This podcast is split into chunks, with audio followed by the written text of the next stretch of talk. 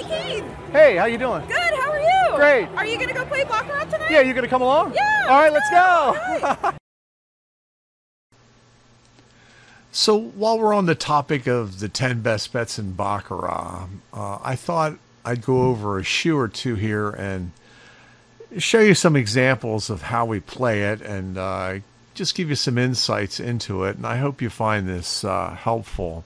This was a shoe I played the other night at um, Hollywood Casino in Grantville, Pennsylvania. Now, the problem with that casino is they only have two Baccarat cards. So or two baccarat tables, excuse me.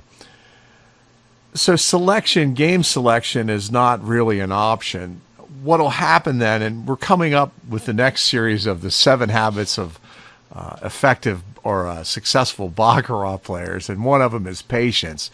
When you play at casinos that only have two options, sometimes uh, your patience can run thin trying to find a game, and uh, you know, you, you can only play what they deal you, which is two games. But anyway, this one worked out, although I probably made a couple bets a little bit early here, but it worked out. So I wouldn't necessarily recommend the first couple bets.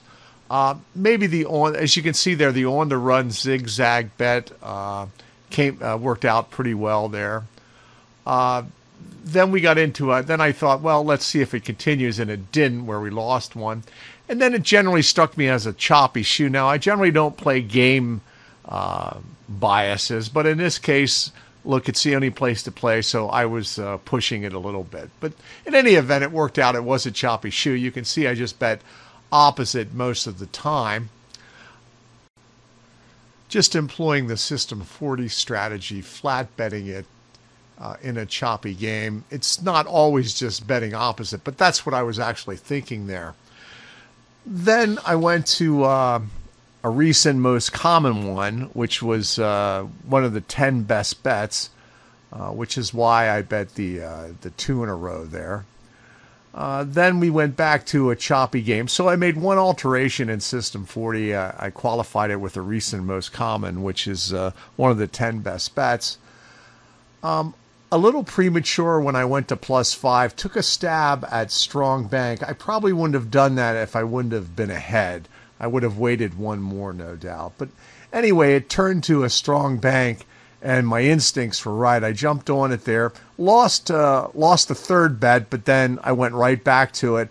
I was a little hesitant after the two in a row, thinking it could be a choppy game, but I stuck with it, and it, and it took off. And the reason I stuck with it was there was such a weakness on the player side of only having a one in a row the whole game that it didn't really bother me too much that there was only uh, a two in a row bankers um, for the most part. But it then took off as a really strong bank. Uh, I ended at plus 12. I lost the next bet there, uh, which was really a huge win.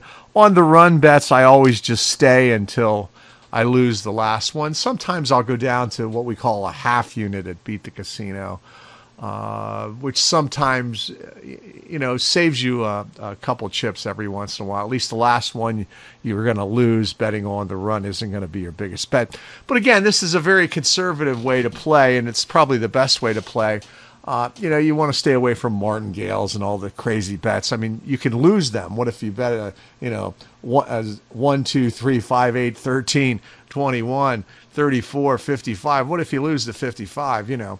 Uh, so picking your spots and trying to identify biases like we do at Beat the Casino is the way to play the game. If you want to learn more about the uh, 10 best bets, come on over to our website, beatthecasino.com and uh, and join us. Uh, information here to follow. Don't forget to hit like and subscribe below uh, if you like our channel, and uh, we'll talk to you again soon.